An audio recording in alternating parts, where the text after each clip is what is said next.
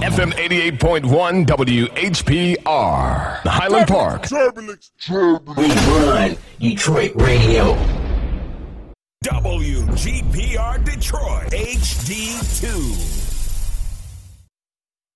You're watching WHPR, Highland Park, Detroit.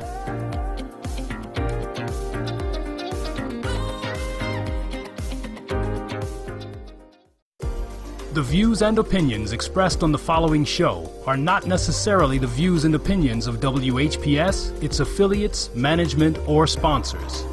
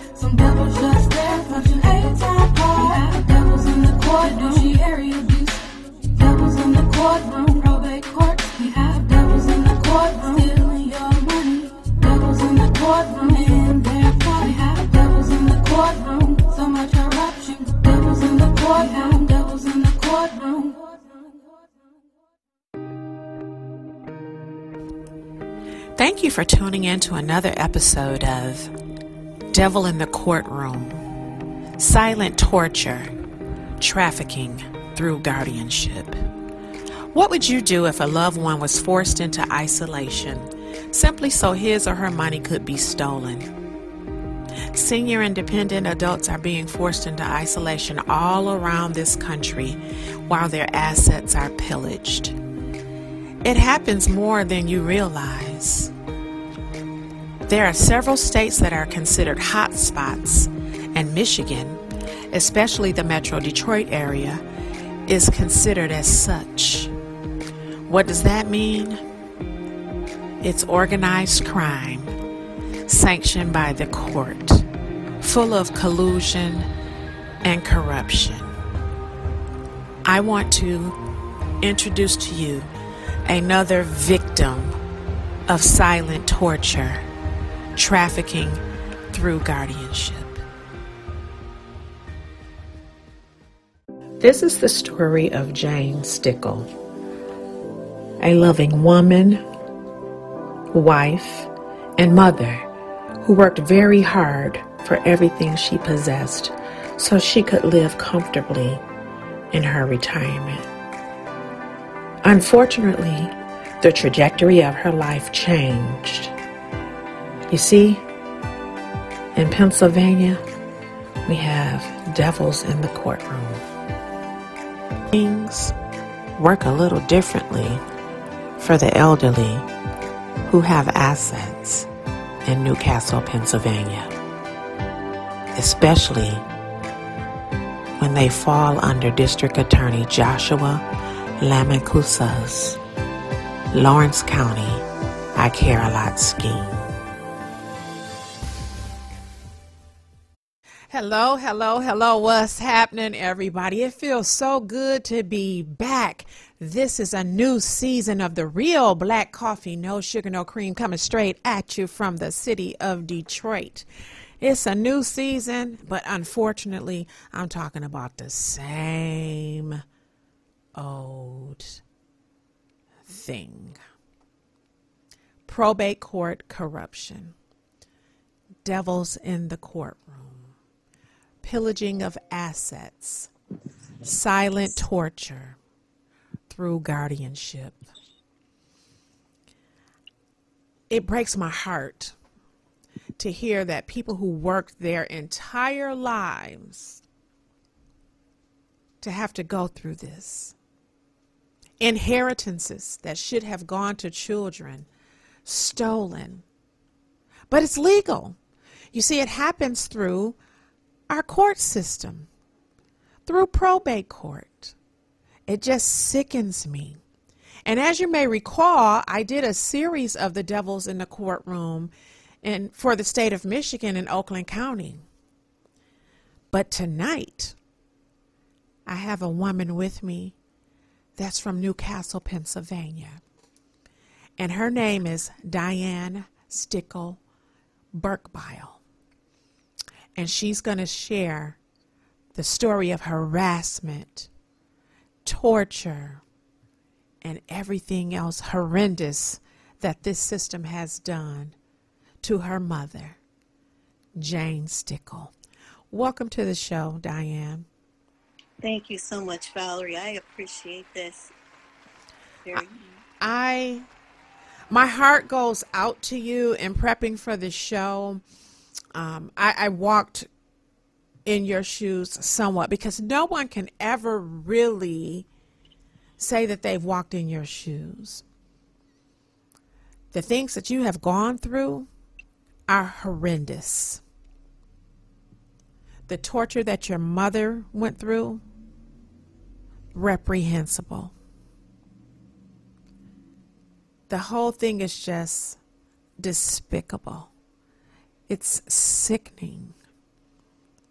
I just don't understand why no one is doing anything about it. Here in the state of Michigan, we have our attorney, Dana Nessel. She's our AG. And she talked a good game and she went on these listening tours and talked about elder abuse task force or whatever. I don't think she considers what her peers and judges and other appointees are doing as elder abuse because she's not doing anything about it. And it seems that the Judicial Tenure Committee and everyone who have sh- who should do something about this is not doing anything about it. So let's chronicle this story from the beginning of time. Tell us about your mom. Who was Jane Stickle? Oh, she was the best. she really was. There was always laughter, always fun, always doing for others. Um, they had a baby that died before I was born, and they were very overly protective, but always wanting us to be safe and always making sure that we knew we were loved. And nobody loved to each other more than my parents loved each other. It was always respect and Fridays were family nights, going out to dinner together, and Sundays were big meals that my mom cooked with the good china and all. And Monday through Friday, she had meals on the table and the house immaculate. While my dad, he was a lineman for Penn Power, so he worked out in all the elements, hot, cold, storms, and they just always took care of each other. They were a team, and they saved their money, worked hard. We never wanted for anything, but they saved and thought they were doing the right thing to save for retirement. She she was the best, and she loved she socialized. She loved going to church um, for dinner afterwards, going to her salon, um, going to the drugstore, bank. We had our rituals on Friday, but every day we went out either for a meal or for a treat, ice cream, coffee. Um, she always immaculate with her makeup and her jewelry and you know dressed everything just beautiful and just talked to everybody that she saw. Everybody knew her. At my dad's funeral, we had 500 people in attendance, and um, they were very special. They were, they were the best. Wow. And the pictures that you shared with me of your mom in her heyday, wow, she was beautiful. And when I, I don't think the words you're saying can truly describe the look of this woman, it was not one hair out of place. I mean, even from the youngest picture you show where she looked like she might have been a late teenager, maybe early 20s, that from that time all the way up into the latter, she was a diva. Oh, thank Had her lipstick was. and, and everything, you know, uh, and then this turn, the whole trajectory of her life changed. How did your mother end up in guardianship? Oh, it was one of if we, all, we used to joke and always say, "Oh, you just go out for lunch and that's it," never thinking that it was our family that she had a lunch date, and never came home. Never was allowed back out. Um, it started in 2011. My dad had passed away. Um, he had cancer of the esophagus. We thought he was going to come home that Thursday. We left him on Tuesday, and here we got a call during the night that he passed away and it totally rocked our world. We never saw that coming. And the year before, my uncle had passed away and left a nice inheritance to them. And um, a friend of ours was a judge, and he recommended Attorney Piatek, and he was the partner of the district attorney's father. So we thought, oh, they're, I mean, 100%, we're in safe hands.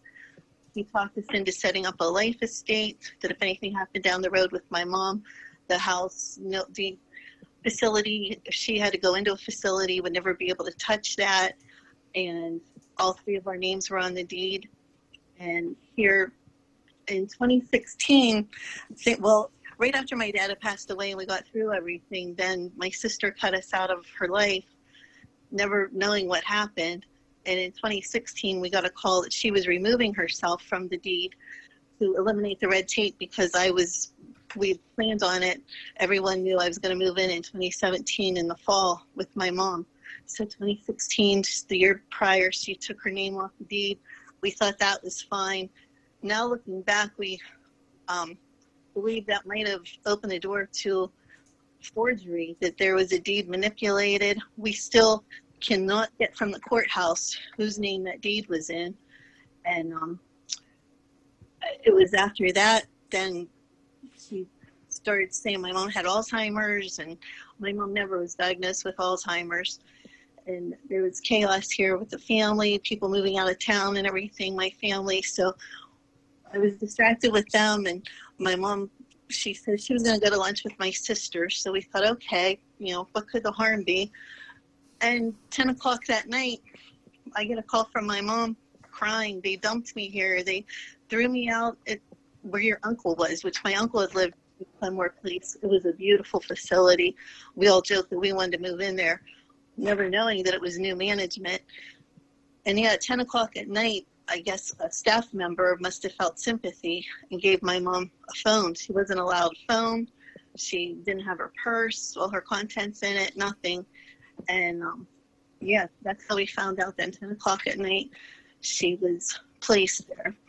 And I almost thought maybe we could make the best of it. If she could just, you know, if, if it would pacify my sister who had had erratic,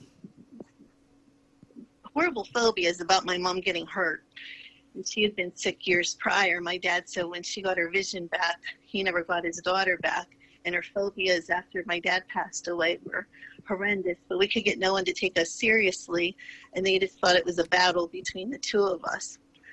And it wasn't. We were concerned, but I think the attorney found a crack in the door there and opened it using my sister. And next thing I know, I was cut off from my mom. They were restricting my contact with her, which we didn't realize till much later that it was because they were afraid I was going to take in new papers because they had changed her power of attorney after they got her into the facility, is my understanding, and after she was chemically restrained. and um, they were afraid I would return papers to their normal place. I had no interest in the money. Um, I just wanted to see my mom, and I just thought I had the deed and was moving into her home and was selling mine. So that threw everything off with my house. But I just wanted to see my mom. And So let me recant this. Your mother was perfectly fine. Nothing was wrong. No Alzheimer's, no dementia, or any of that stuff. Had she been diagnosed with? there there was she was experiencing confusion and here they found out a few weeks before it was almost like a sleep deprivation and she was put on a CPAP machine which was helping so that was eliminating her confusion and um you know, but aside from that and the doctors stressed to us no do not move her from her home. That's where she's comfortable. That's where she wants to live. After my dad died and everything and um my sister kept wanting like brain scans done and they called me in and said you know can't even diagnose alzheimer's but your mom doesn't have it. Like i don't know why your sister keeps saying this. Well now we know why because she was trying to for whatever reason get her into this facility and whether she was an accomplice or also a victim but we're still not sure that's we still want answers Wow. Her health started to go on the decline, right? You said that they were um, medicating her and doing all of these other things to her while she was in the facility. Can you tell me a little bit about that? Yes, Valerie, because in the beginning I was like allowed in and everything, but then they were always like lurking around and stuff. Well, here the one day I went in and the girl said, Your mom's sick from the medicine they're giving her. And I said, I wondered what was going on. I said, She seems so dopey. And they said, No, that every time that she tries to escape, or tries to go near the door, they basically tackle her because they had an ankle bracelet on her, an ankle alarm. So she got near the door, they get her back in her room, and then they would drug her again because she wanted out. She wanted to go home. She knew where she was, where home was, which was only a couple blocks from her home, the facility. And um, and here, then she started having adverse reactions, horrible rash, horrible swelling, and um, when I took pictures to her doctor, they didn't even know that she was in a facility. And I said, Well, what are you talking about? Well, here, they never got my mom's medical records. And it clearly stated that drug could not be administered to her. And um, they said with the open wounds on her ankles and stuff where the swelling and everything was, that that could have turned, turned into bed sores. And later, attorneys and doctors looking at those pictures, their first question was, Who's her beneficiary that they were willing to let her be medically neglected? And she had she kept on medicine. When I went to the resident doctor, I had known him from years ago. He had never seen my mom as a patient. When I went in, he was excited to see me and he's talking and reminiscing about my dad. And finally, I said, I think I know who you think I am. I said, That's not, we're, we're a different family.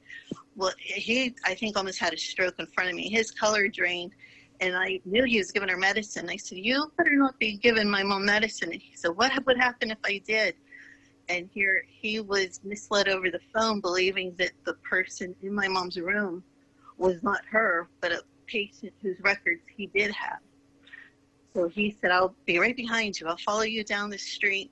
And uh, we went in, and his staff had already tipped off the facility that we were on our way.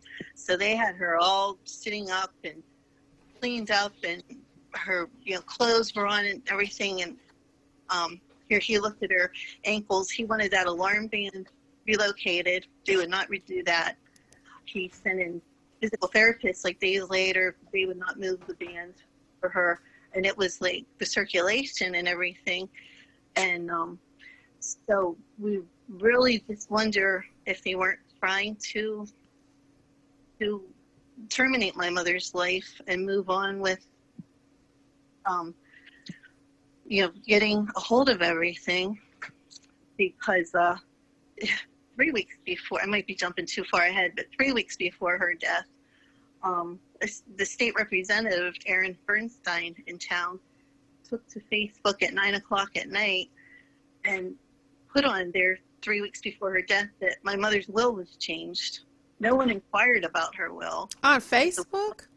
Yes. Wow. So, you know, I, I want uh, those who are on radiowecansee.com and those that will be able to see this um, to see some of the torture and abuse. Marquise, can you roll that clip? Jane Stickle was tortured and abused. She was chemically restrained. She was forced to wear an ankle alarm, prohibited from a phone, attending church, going to her salon, going anywhere but the lobby and enclosed courtyard of her prison where she was kidnapped and placed. She was not allowed the contents of her purse, including her wallet and checkbook. Her daughter Diane was warned that if she stepped foot on the property retrieving any of her mother's belongings or to drop anything off to her, she would be charged with trespassing, even for going into her childhood home that her mother worked so hard for without a power of attorney's permission. Reprehensible. So, Diane, why were you denied access? Because you were saying you went to go visit your mom, and, and I sort of know why, but I want you to tell our listeners why you feel you were denied access. What happened? Did you go there one day and they just said, nope, you cannot come in? How did you even find out that you were not allowed to see your mom?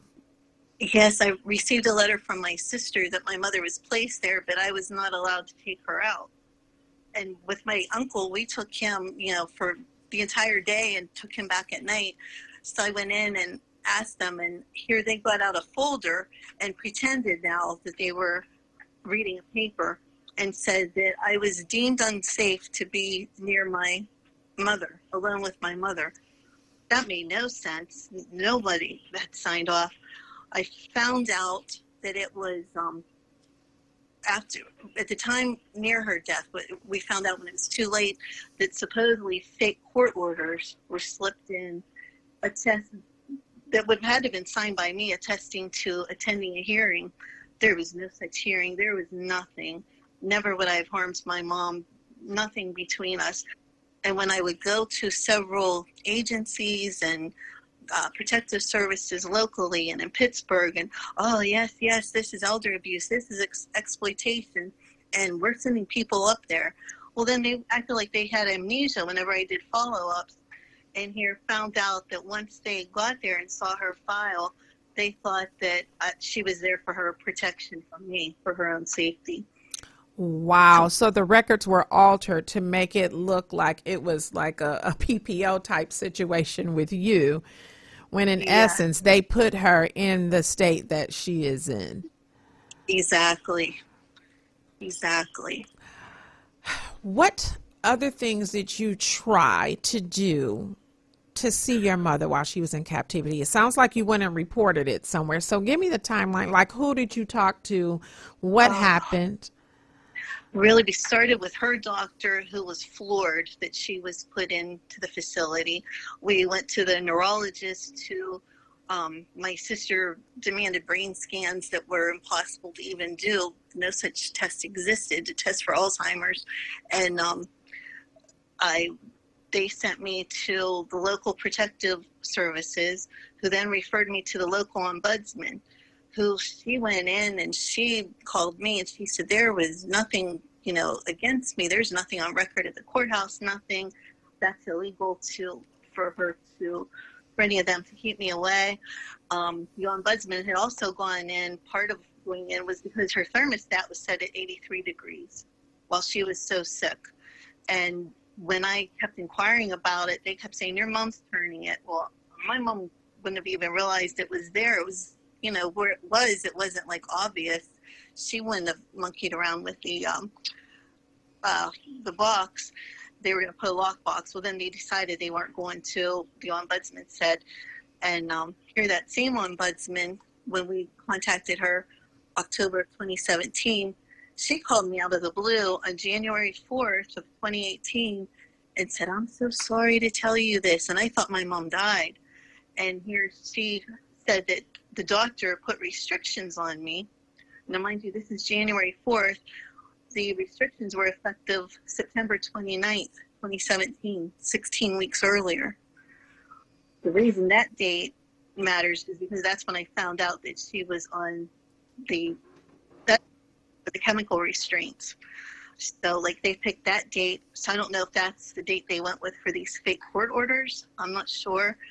Um, I said no. I said I've talked to the doctor. I said that doesn't make sense. So then she called back and she said that it wasn't his letter, it was a script. I said, no, that makes less sense. So then she called me back later in the afternoon and said it was a rumor that she heard. So nobody would do anything. And um, so then we filed complaints with the Attorney General's office. Well, they got involved, and I was supposed to go up and see District Attorney Josh Lamancusa, and I was going to sign papers. He was going to recuse himself, and I was to take in all evidence. Well, with that evidence, also came an investigator to our house who said abuse and everything else. That's good. You're going to see the district attorney and all this. Um, went to District Attorney Lamancusa's office, was there for two hours while he let me basically know who was in charge. And that, you know, and all, and I was just like begging and pleading, like, I just want to see my mom, like, tell me what to do, you know, about this deed, about the house. Like, why won't anybody tell me what my responsibilities are? Why is that house sitting empty? But I was told by the judge who referred us to Piatek, who I thought was our friend, he told me that if I had stepped foot on the property, that I could be arrested for trespassing. Well, all of, some of my stuff was in there, and all of my mother's things were still. Everything was in there. They took they took hardly anything for her basic necessities. Um, like they didn't even take her undergarments, and she was forced to wear paper pull-ups. And and I heard that that was so that they could say she couldn't get them off in time, and they could say that she was soiling herself and you know, making it look like she had Alzheimer's. Um, yes, and then that investigation here, I found out that it got thrown, that I believe the district attorney got everyone on the same page with the evidence that I presented. Uh, Attorney General Josh Shapiro did absolutely nothing, and um, it made matters worse and found out that they threw the doctor under the bus and blamed him for everything whenever the state went in to investigate. And I guess my understanding is saying that he chemically restrained her. You know, and he shouldn't have. Um, I still don't know all the details and would love to know that. So then, um, But he could only go off of what they were saying. You know, they were restraining her to keep her from leaving the facility because she was trying to escape. Right. She wanted to go home. She knew where home was and she wanted out there. And oh, that doctor, he was made a victim. I felt terrible for him.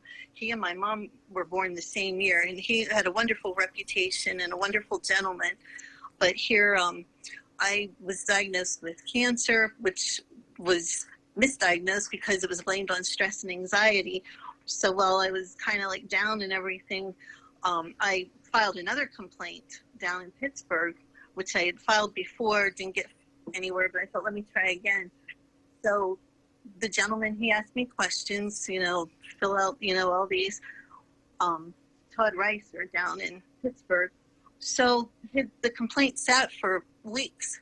Finally, when I got a response, it said that my mother appeared to have died September, no, I'm sorry, on May 27th of 2020. I received a notice from Todd Reiser that my mother appeared to have passed away February 15th, 2020, which was during COVID. That was the start of COVID.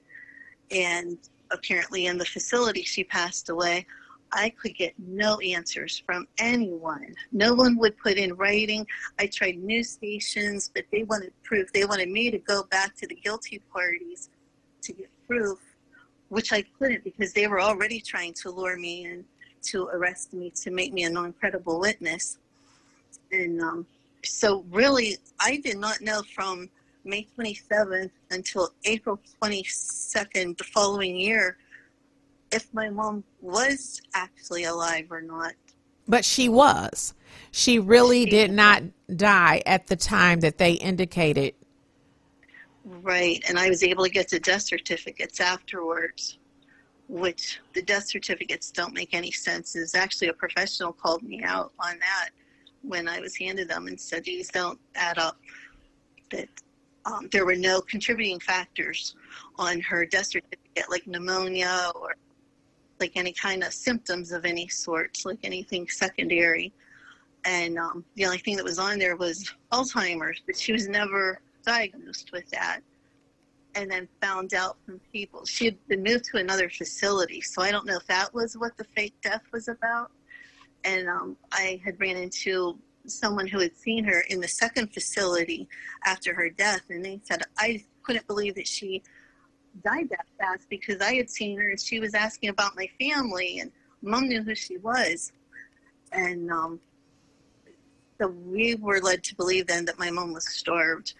And I had, let me see, she passed away April 22nd. April 1st is when the state representative said her will was changed. So I don't know if you, we think she was trying to round me up into a frenzy or something. And then, you know, then they could get to me saying that you know, I was a maniac or making threats or something. I don't know. But right before the state representative said that, I was told by someone that they thought my mom was still alive and to prepare for my mom's to to die before April 29th because her house was up for tax sale. And they Josh Lamancusa needed her to die before April 29th because they were going to sell that house for a flip for profit. And if mom was still alive and it was sold, then advocates on her behalf would be able to fight for the house, fight to see her financial records, medical records, have contact with her. Um, yeah, so she passed away then. It was after her death that we found out that my sister, as power of attorney, was responsible for maintaining all properties and assets, never paid the taxes. Um, there were annuities cashed in with my name on them that that money didn't go pay taxes. We have no idea where that money went. And um, found out that apparently there were address changes so that I never got the tax notices. Um, that the tax notices were mailed to my mother's property which no one was living there for 44 months. And I couldn't retrieve our mail or anything, and it would have been directed to the power of attorney. So, and then I was getting like code enforcement. They were on my case, like while my mom was still alive, making me think that I was responsible for maintaining, and I was going to go to jail if the inspections, you know, if the house was still a mess for inspections. And it was like within 24 and 48 hours then her house was cleaned up. Everything was cleaned up. Like who did it? Like so they must have been trying to get me. My understanding is to take my name off the deed so that they could you know be free and clear and i would have nothing to go back on and i was told not giving up the deed to take my name off of the deed was the best thing i could do because then it could open up questions as to why the power of attorney didn't fulfill her duties. And um, and to get back to code enforcement too, uh, we actually found out the addresses were changed on that because a couple of them had it. My name was spelled different, different Diane and Diana and stuff like that. And it should have been computer generated, and it wasn't on the stationery, the proper stationery for code for the real code enforcement. So with the annuities, I know your mom's house was valued at about two hundred and ten thousand dollars, give or take. With the annuities and everything else, what do do you say would be the dollar amount of everything encompassing? I want to say, excluding the house, I'm pretty certain there was about a 250,000, quarter of a million that they would have had access to. Well, as and I think too that factors in her monthly pension checks that she would have received. You know, on behalf of my dad, they would have gotten all of those. Well, of course, And with that that game is once they have you in a facility for more than like 60 or 90 days depending on insurance at that point that money gets turned over to the facility anyway. You know any social security pension or whatever. So that was automatically going into the facility but they were probably just billing medicare for everything anyway.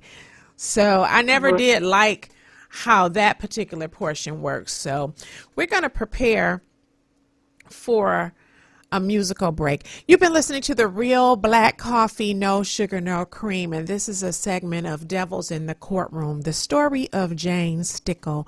And we have the honor of being trusted with her mother, Jane Stickle's story. So we will be back in a few. We're back again, discussing the same old things that are never resolved, and it's unfair to the people at the front of this. They get no share of all they have. The division blinds my vision of a happier decision where the future isn't told by what you see on television. And the younger generation will carry forward a nation without frustration, harsh dictation. Everyone has occupation, no more hesitation, no more devastation.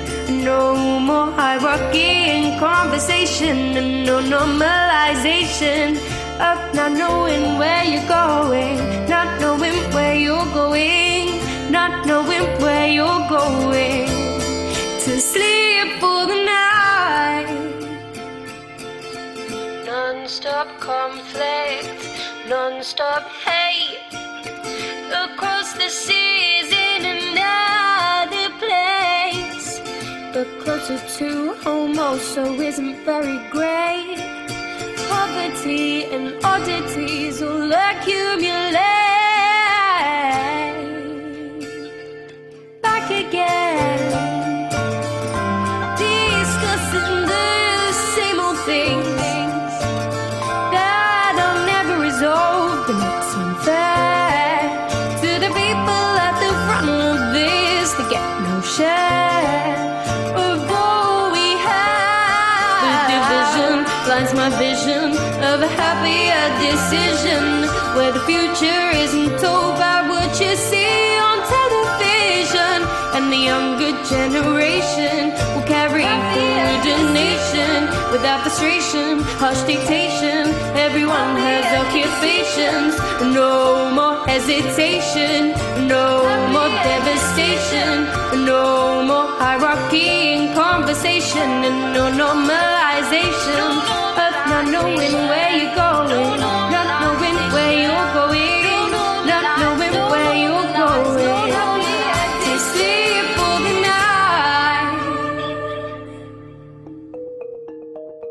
Imagine losing all of your rights, even though you did nothing wrong.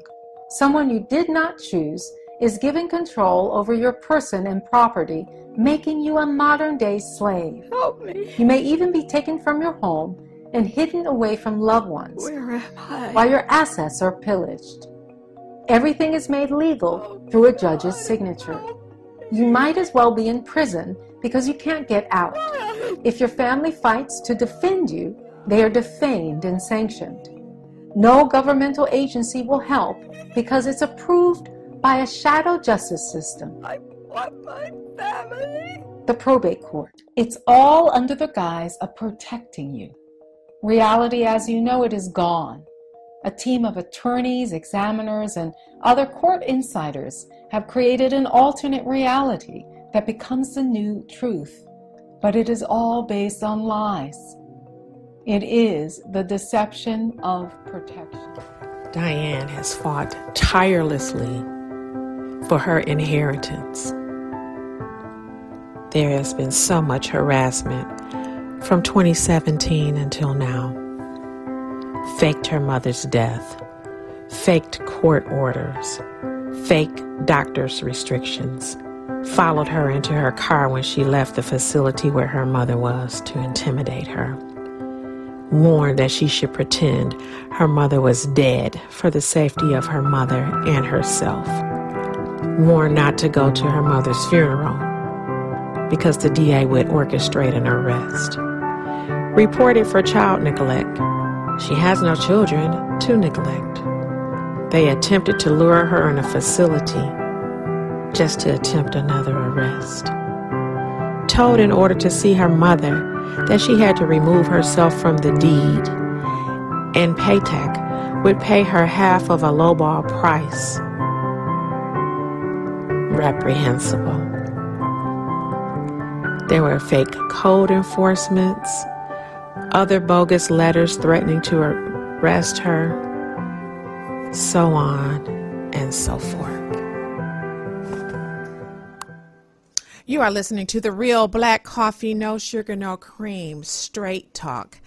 And I have the honor and the privilege of telling the story of Jane Stickle, her beautiful daughter, Diane Stickle Berkebile, trusted this horrific nightmare that occurred in Newcastle, Pennsylvania, with me. I feel honored and I feel privileged and I thank you for trusting me to tell your mother's story. Diane, I know that you went to other news outlets and other places to get this to- story told. You talked about how they faked your mother's death, told you she was dead and she wasn't even dead. When she did actually die, you didn't even get to go to the funeral.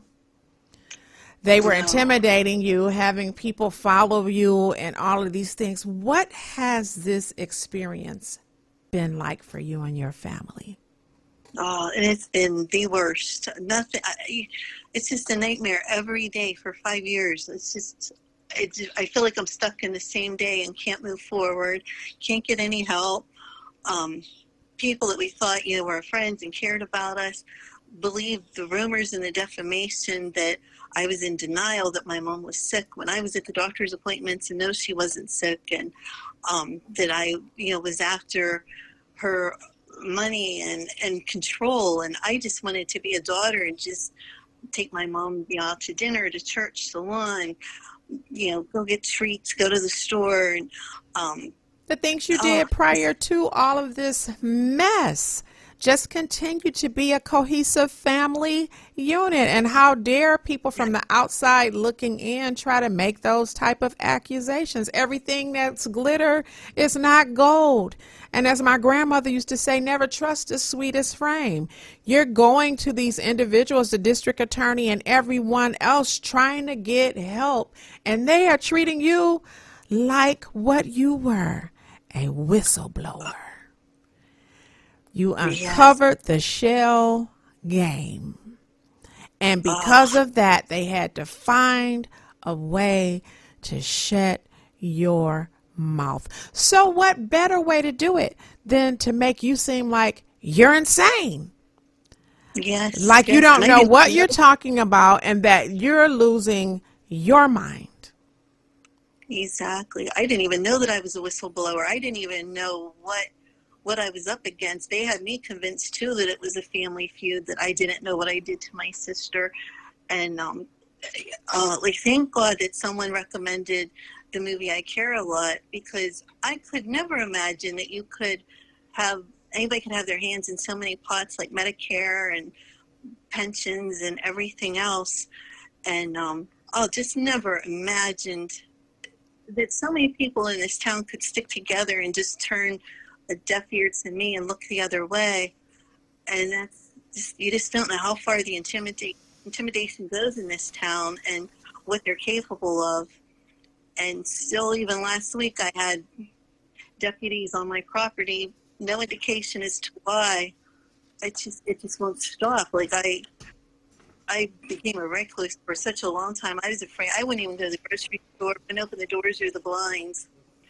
I was just. You just never knew what you were going to expect, and I couldn't go to the grocery store because I was ambushed by people telling me I was a terrible, sister because I didn't get along with my sister, or I was a terrible daughter because I wasn't fighting for my mom, or I was terrible because I was fighting for my mom and she was so sick. And I was like, where are you people getting your information? Because I'm not even allowed in there. So, like, where, how were you getting all this information? Well, they Um, wanted to paint you as a bad person, and they have a lot of nerves. And, and you're just so sweet and so unassuming and kind because they would have got the crap slapped out of them if you get in my face telling me, What did you just say? Oh no, this is not going down. How dare you? I'm already in an emotional state. You're not even being considerate of how I feel as a daughter. Yes. This is none of your business. And how dare you?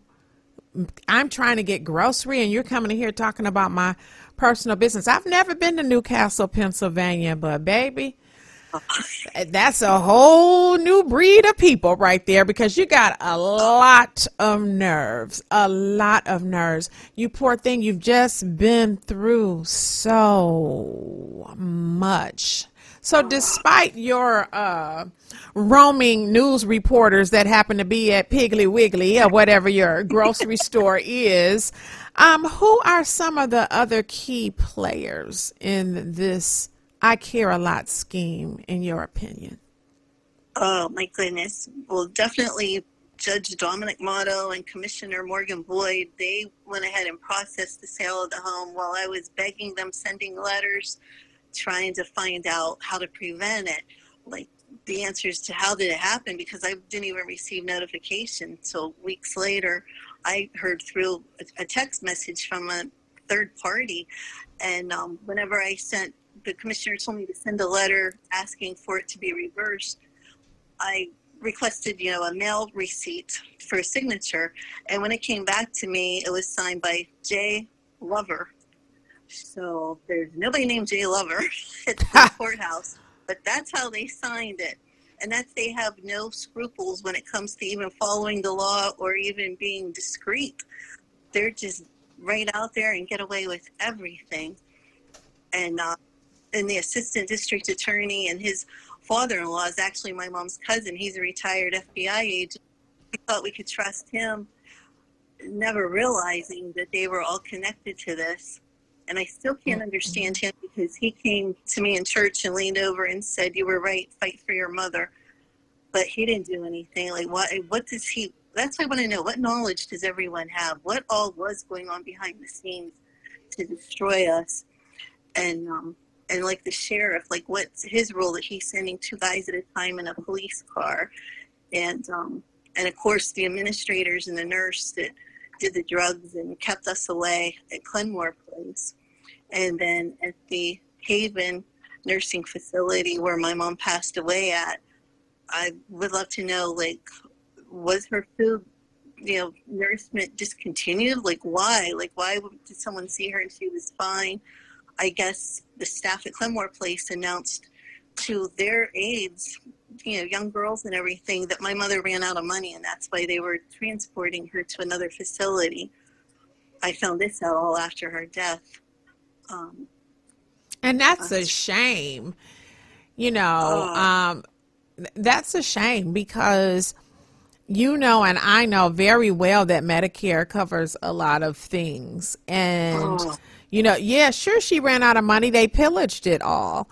So all of her Yeah. money and assets and everything was gone. So they could move her somewhere else where no one ha- was privy to the whole scheme of things that was going on. I bet you, you know, that that nurse, that particular facility is in cahoots. You know, this thing is, it goes deep. The corruption, it goes deep. And man, you probably just scratched the surface of people who have something to do with this.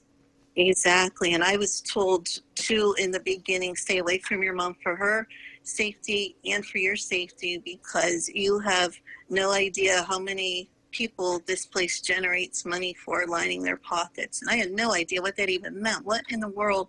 Like how?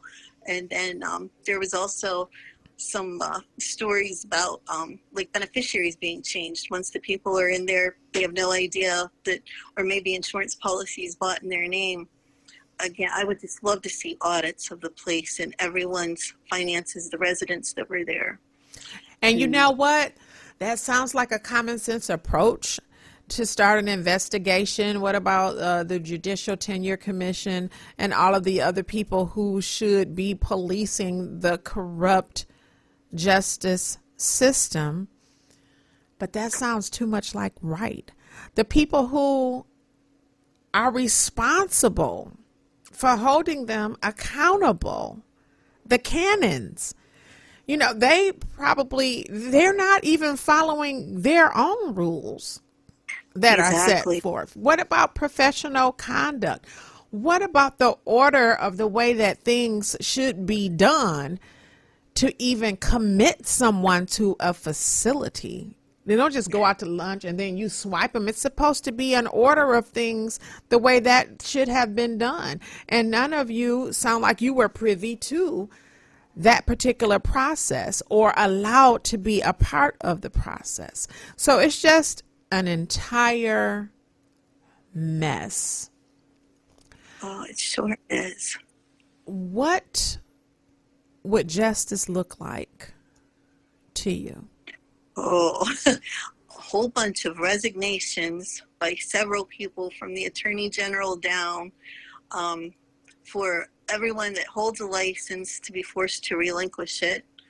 I would love an audit of everyone at Clenmore Place and the Haven Convalescent Home, all of their beneficiaries, insurance policies, deeds, and bank accounts. And I would also love audits of tax sales that happen in this town because I'm sure we're not the only ones who lost property that got blindsided and uh, the address changes.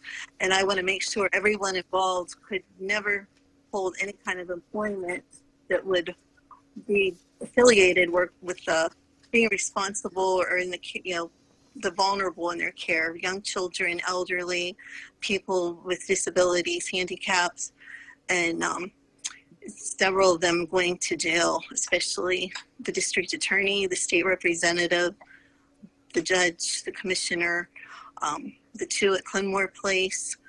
Um, and also i would really like to sit down and uh, the doctor that signed my mother's death certificate to see where she even came into play and she she needs to go to jail too or or did she even sign it? Was it like the doctor doing the chemical restraint? He didn't know. That was my mom that he was drugging. Did this girl even know that was my mom whose death certificate she signed?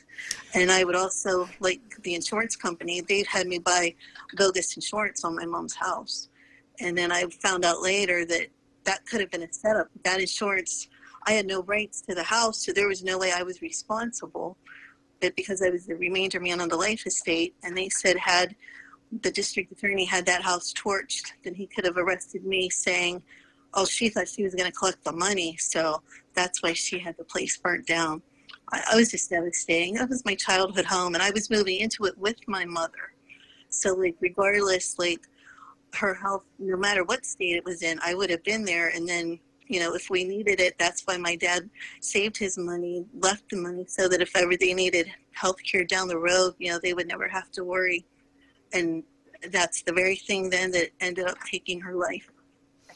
You know, there was an email that you forwarded to me from a gentleman who is responsible for oversight. And the way that he was spinning your the answers to the questions that you asked, it was almost like he had one of them tops just spinning it. He never ever, oh well maybe you should take this and, and have it investigated by this particular office. Oh well, I don't know about that. Um, maybe. You know, it's just, sir, this is your job. You did not answer. What was the gentleman's name and his role? Todd Reister, that's the one that said my mom had passed away also. Uh, he, he was down on Stanwix down in Pittsburgh, and he was a state investigator. I Well, can't think now right off the top of his title. that email was absurd. He did not Oh. answer one question. And when you told him, well, I have letters, this, that, the other, oh, I would like to see those and everything else, he was just spinning you and spinning you and spinning you, not really telling you answers to anything. I No. just don't, well, I understand it. I do. You know, it's they're all in it together and they're going to Oh. stick together. This is not a million dollar scheme, billions. If you say that your mother's estate was a quarter of a million dollars, just imagine.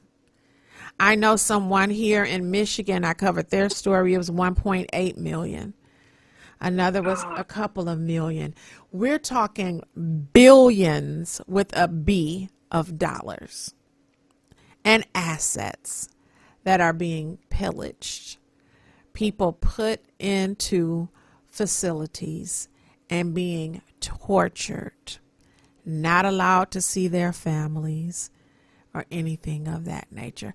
I think that if you speak up and you're relatively smart and you're asking questions, that's when they want to keep you out. If you just go in and be like, "Well, yeah, she's di- she's dying, all right," you know, she's Yeah. declining, and you don't ask any questions and you don't say anything or or anything of that nature, then it's not as bad as when you're asking questions and you're concerned and you're being very smart about it. Yeah. Oh my goodness! And I don't even think the poor soul had a clock. That she, I, her days just had to have just been so monotonous. I would have given them all the money, my everything we had, just to, uh, to not have. She had quantity of life, but she had a horrible quality of life at the end. Yes, she did.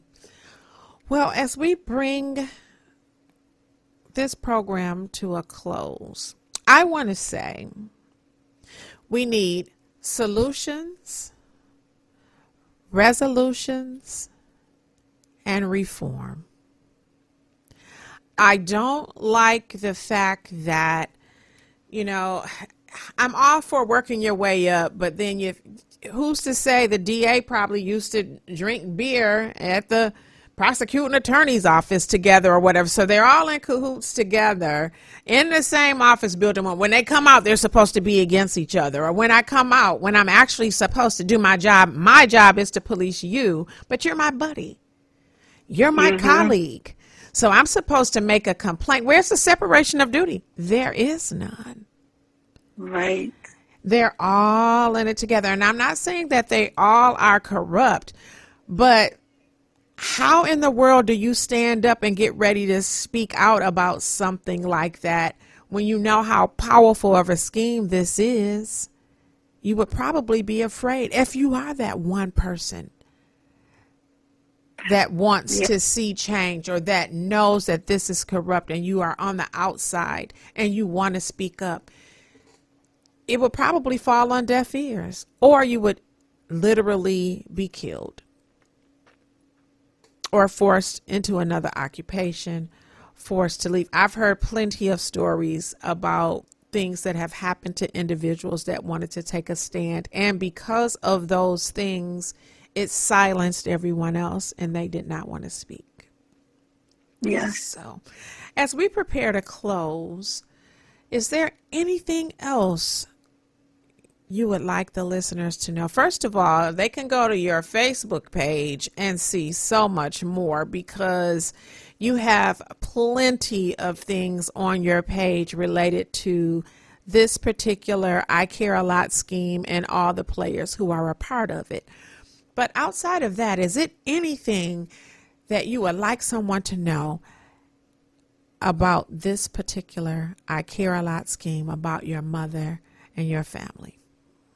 Oh my goodness. Actually, I would like to say that I would never have done Facebook on my own, but I was told that was the best tool, and I was told by told it by an affiliate on the sly from the Attorney General's office to put it all out there for the public to eventually have them believe me, to give them a voice because he said there were more victims and maybe seeing me and to keep track of all the intimidation to make them think twice knowing that i was going to post it make them think twice. And if anything did happen to me then there it was. So yes you uh, you have to speak up and facebook really is the best because people can just scroll through and then to like when the state representative bernstine and the assistant district attorney's wife like tried to lure me into a fight and then they basically incriminated saying that the will was changed after my mom was chemically restrained so they the authorities can go back and look at that and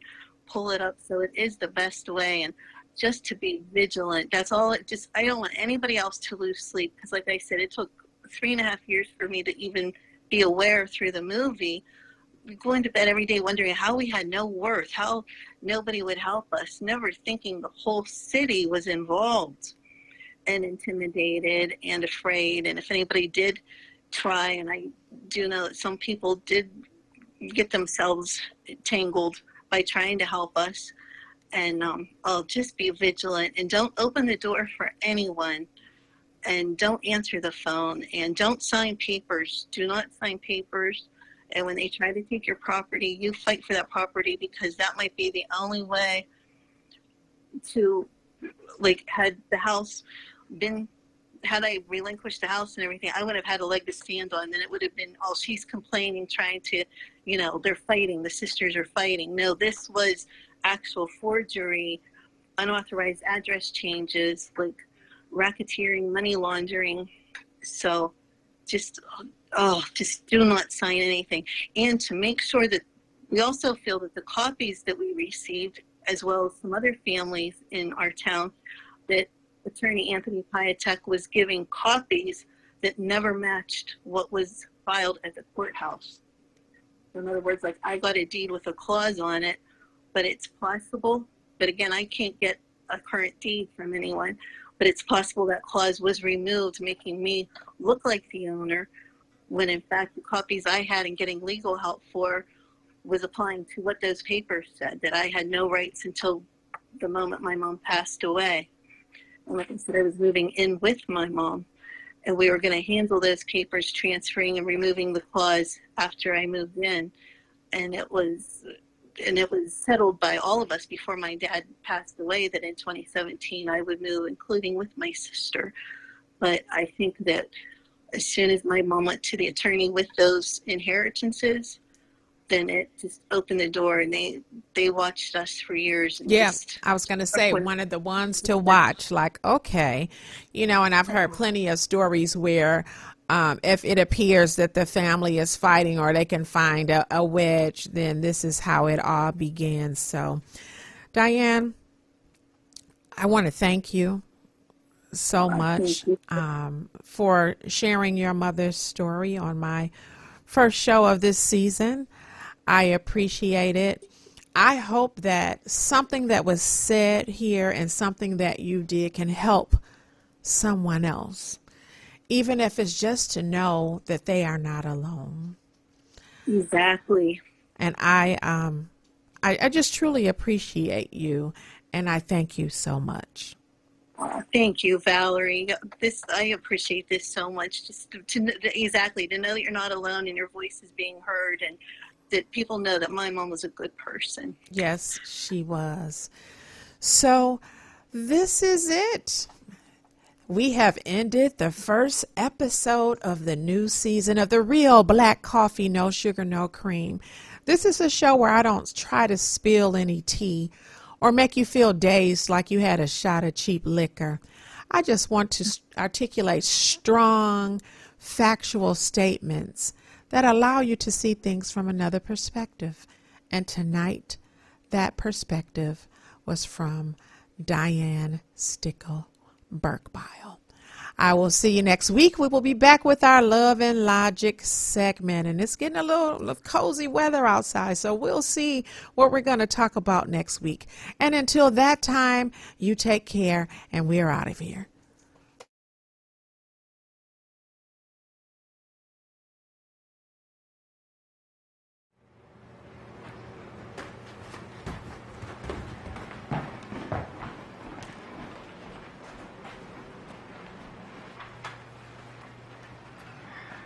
Mom, Dad, maybe what I was thinking. Thinking what? Someday, will we have a better future? Someday. Lately is more than fun than, Right. than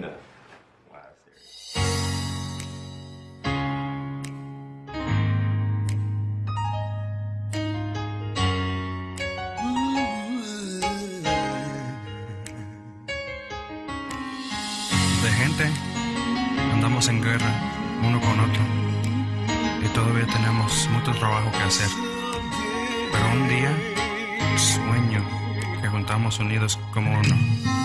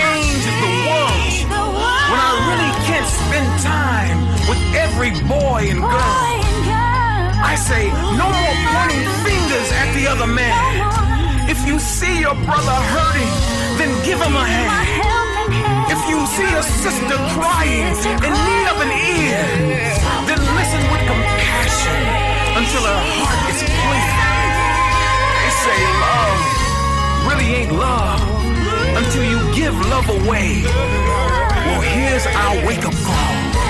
Our Sunday is today.